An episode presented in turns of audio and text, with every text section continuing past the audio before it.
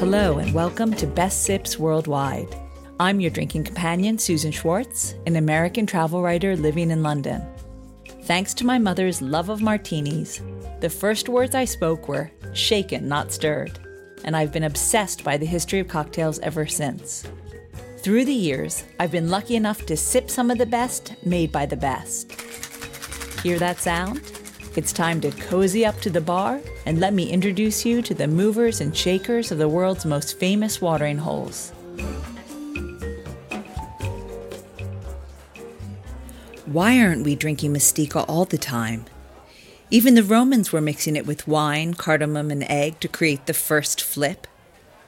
George Economides, the co founder of Mastika World and our guest today, explains what it is exactly and how it's finally making a comeback after all these years. course.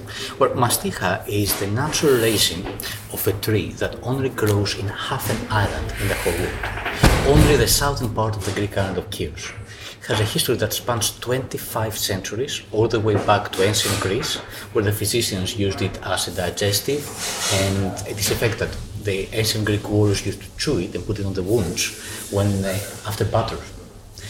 So this ritter sap, which was one of the original spices found in frankincense, has amazing history behind it.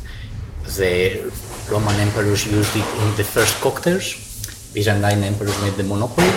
The Ottoman sultans confiscated the first kentos, which is the harvesting process, only for the harem. And when the Greeks tried to rebel against the sultans, 75% of the island was slaughtered overnight. Oh boy. Yeah, the massacre of Chios. Uh-huh. Byron uh, wrote about right. it, Delacroix made paintings about it. And all that history and folklore is sustained in just 24 villages called the Mastika villages, where the people literally live the year according to the Mastika harvest. They clean the, uh, the trees in the winter, so the harvest will become easier. And during the summer, they go and they collect the sap. So what they do is they carry very fine argile white sand from a different part of the island. They lay it underneath the tree, and with something that resembles a homemade screwdriver, they make cuts on the trunk and the branch of the tree. It has a whole way that how they make the cuts, what distance between them, and from that, the sap comes out, falls into the ground, crystallizes. They pick it by hand, and they have a five-stage cleaning process. Everything manually. That goes back 25 centuries worth so it literally drips onto the ground and crystallizes. So it's not like maple syrup where they hang the buckets, you know, on the trees. This literally falls down. Do birds not like it, or no? And it's quite else? sticky. All right. and it's interesting because there are the official name of mastika tree is Pistacia lentiscus varkia, the variety of Chios, because other pistacia, it's related to pistachio, uh, trees can be found throughout the Mediterranean. But that can be found in many places across the Mediterranean. But in southern Chios is the only place that the sap naturally crystallizes and produces the essential oil that they can then use oh, to. So that's why it's only on one island. Exactly. It's only there. So it's really, really special. But it has been imbibed, I guess, all throughout Greece. Indeed. And well, ever since the Romans mixed it with wine, cardamom, and egg to make the first cocktails, people used to put it as a spice in food and drink. And now it's one of the most popular ingredients in the Greek cocktail scene. Fantastic. And it's slowly coming over here thanks to Mastika World. Thank you very much. we definitely try. I mean, uh, we have been um, promoting it for two years now. We're doing uh, various trade shows, such as Imbibe Trade Show. Mm-hmm. Uh, we have been uh, organizing the first ever Mastika competition outside of Greece, which was in Gordon Ramsay's Bread Street Kitchen last oh, okay. month. Uh-huh. And we had a phenomenal amount of entries. And you can really see that in the media, because Bar Magazine wrote a special about it, Imbibe, Square Meal, a lot of people show interest in something so natural, so unique, and something that is very versatile as well.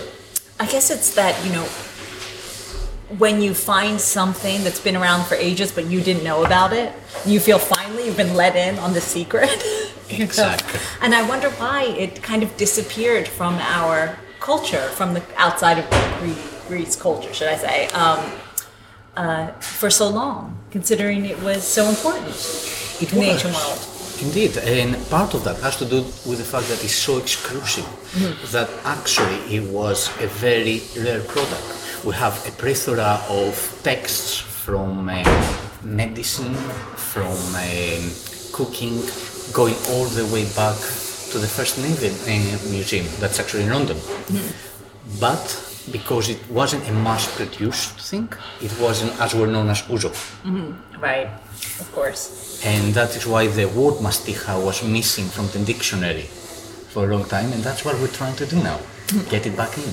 Now, we have to talk about you and how you began Mastika World because from my research, I hmm. see that you have a, a DPhil, which is like a PhD in the US in um, advanced quantum mechanics, and you also are a dancer. Yes, I, You have to tell me about both of those and how this background led you to uh, the world of Mystica. it's an interesting story. So um, I did my studies at Oxford. I followed through, studied as a chemist, physical chemist, master, and DPhil, and after doing as fundamental research as we could do in chemistry, and finding new formulas and everything, on the background, it's almost like a movie. You could see Greece not doing so well at that time, and a lot of prejudice, a lot of uh, misconceptions about Greece and Greek products. Now, myself, I am Greek. I've been going to Chios since a very early age. My grandmother is from Chios. We actually have some masticha trees, and I felt uneasy with the way that Greece was portrayed. So I wanted to A, help the country by exports, B, help promote something outstanding out of Greece. Mm-hmm. And it just so happened that I was organizing my fr- best friend's stag party. Now here it comes. now the truth comes out. And in that, we were going through Masticha by the liter. So the penny dropped. I was about to go to a big corporation to work there. And I said, this is the right time to take a chance and go into an industry that I've grown to love so much and get the most original Masticha, the one made on the islands by the cooperation of the local growers.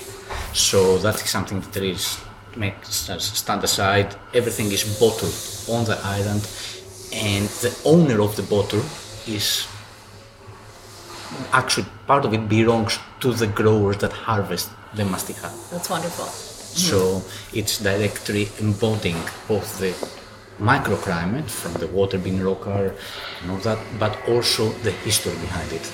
Now back to the stag party for a second. Of course, I wasn't um, going to escape that easy. So, is this something that you drink at stag parties? Does Mystica have um, a reputation for stag parties? Um, shots, cold, in the hot uh, Greek summer, are delicious. But uh, to specify, I calculated that it was equal amount of expense to do a stag night in London. Okay, this is where the chemi- the chemist and the Oxford professor comes out. So equal parts. uh, to a stag week uh-huh. in um, in Sifnos, in, in this case. And uh-huh. so it wasn't so much of a crazy drinking stag party, it was more of a continuous vacation for a group of friends for a big celebration. Mm-hmm. And I've always been of the opinion not to drink quantity but quality. So even the stag party, we always went for something that gave us an experience in drinking rather than a hangover. Mm-hmm. So that's how it fit in. And Still, we went through liters. I had never had Mystica before. Um, I guess the first time I went to Cyprus, maybe eight years ago, where it was in ice cream and chewing gum and those kind of things. And then, um, then when we were in Greece, it was served almost at every single restaurant, gratis, after your meal. And I thought, why why aren't we drinking this? And that was the first time I bought a bottle in duty free, took it home with me, and started to serve it. And everyone loved it at dinner parties. We, I mean, we would go through bottles. No one would really be hungover, but we would just people were like, "What is this? Where did it come from? How do I get some?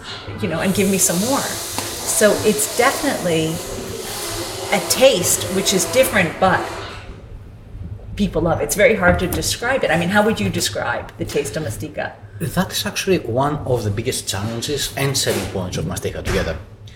Uh, my girlfriend, she's short um, French lady who would actually stop people in trade shows and huge hipsters with big mustaches and tattoos say, I bet you you cannot tell me what this tastes like. Because it's so un- rare to find a unique natural taste these days. We feel like we've explored the earth. Mm-hmm. So people try to resemble it to other things. And I've heard celery, cucumber, pine, a lot of things. But that is the first reaction people have mm-hmm. before they can assign themselves. It's like Superman. Is it an airplane? What is it? well, I feel it's like now it doesn't taste like truffles, but it's the kind of thing like a truffle where it is so hard to describe. It tastes like the earth, but not in a dirty way. Like, but this tastes more like a tree. A tree. I, a, when you said pine, mm. that really clicks. But it, it's not pine. It's just some delicious flavor that came out of the earth that we're lucky to collect. I guess. Thank you very much. And actually, that is also why there are other uh, people trying to mix mastica. Mm-hmm. We want to bring the pure mastica because it does have a unique flavor. Mm-hmm. You can combine it with any of these and at the same time maintain its character. Mm-hmm. It's very interesting that you mentioned Cyprus area because as you said, mastica is a taste that we have found is very appealing, but people don't know it. And that's where drop in terms of the marketing for us because of the name Enosis. Mm-hmm. Uh, Enosis by itself means union. Mm-hmm. So it is the name given to the product because it's the product of the union of Chios. All the people coming together to defend their identity. Of the co-op that has been established in 1938 to defend it, the interest of the local people against the big merchants that were driving down the price and the quality of mastica. Uh-huh. But that can be quite specific. When I was in uh, Cyprus, the name Enosis meant so much more because there was the whole Enosis movement of Cyprus with Greece. And that is where we realized that this notion of people coming together to defend their identity can mean so much more than something unique in Chios, but also relatable to everyone. And positive. And, and positive. can be positive. Mm-hmm. Where mm-hmm. we want to bring a positive experience to people. and your other product, why don't you describe that? Because you have two. You have Enosis and? Kentos. Kentos. And Kentos is actually the name of the harvest. Okay. Kentos means embroidery. So the way that if you think of this beautiful embroidered patterns that local uh, women make in the Greek islands, mm-hmm. like a scarf with small jewels. Again, uh, part of the heritage of Greece. Yes. Mm-hmm. So they call it the embroidery of the sap falling and crystallizing on the white sand. Oh, how beautiful. Uh-huh. And that is the whole tradition.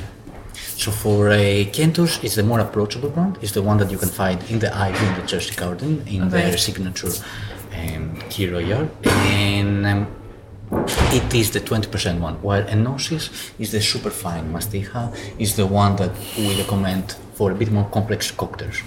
So we wanted to showcase the, the liqueurs, and to do that, we entered the liqueur by itself in the competition, but we also wanted to showcase the versatility of them.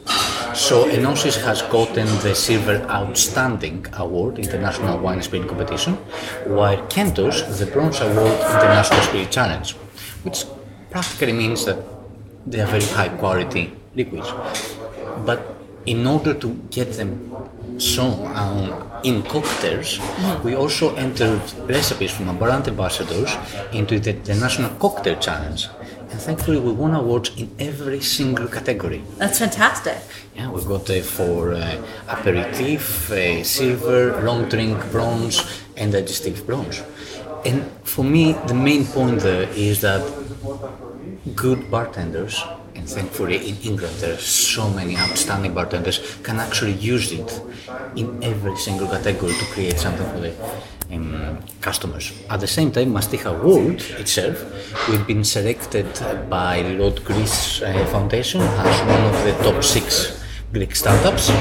Fabulous, which was your intention all along when you started it. Uh, while uh, we were also selected by the Hellenic Initiative as one of the top 15 Greek startups, and we were given the opportunity to present an Enose Kentos in the South by Southwest. Fabulous. Uh-huh. And I have to say that hopefully we continue now into America as well. It's another dream. A whole new world. Indeed, brave new world. You know, the first time I saw Mystica in a cocktail was actually at Bó Drake, which is a Korean barbecue place. Amazing. I know, and on um, on Dean Street in Soho, and that was the first. I said, "Oh my goodness, here it comes, here it comes," you know, and and even though it has such a particular flavor, it does blend so well with lots of other ingredients. You know, it doesn't overpower it. It just, you know, it, it, it's very smooth. Which is interesting if you consider that masticha was traditionally used as the glue.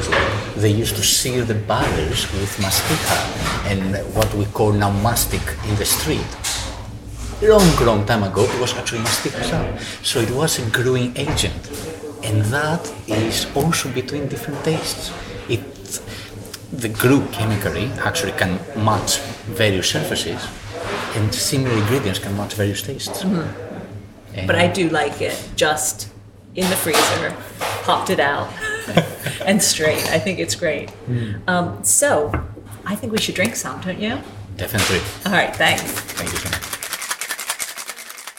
As I pour myself a glass of icy cold Mystica, I feel myself getting healthier by the moment. Thanks so much to George for educating us on this decidedly Greek beverage. Port, Portugal's most famous liquid, was also being drunk in olden times, and Taylor's was there to introduce it to the world from as early as the 17th century. Our next guest, Anna Margarita Morgado of Taylor's, fills us in on its origins and what to eat with it if you don't have any Stilton handy. Until next time, bottoms up. For more information and links to everything you've heard about, plus a bit more, please visit bestbitsworldwide.com. Thanks for listening to Best Sips Worldwide, a spin off of Best Bits Worldwide. Always remember the wise words of Oscar Wilde all things in moderation, including moderation, and never drink and drive. Okay, I said that last part. Theme music is by Steven Shapiro and used with permission. You'll find me at the bar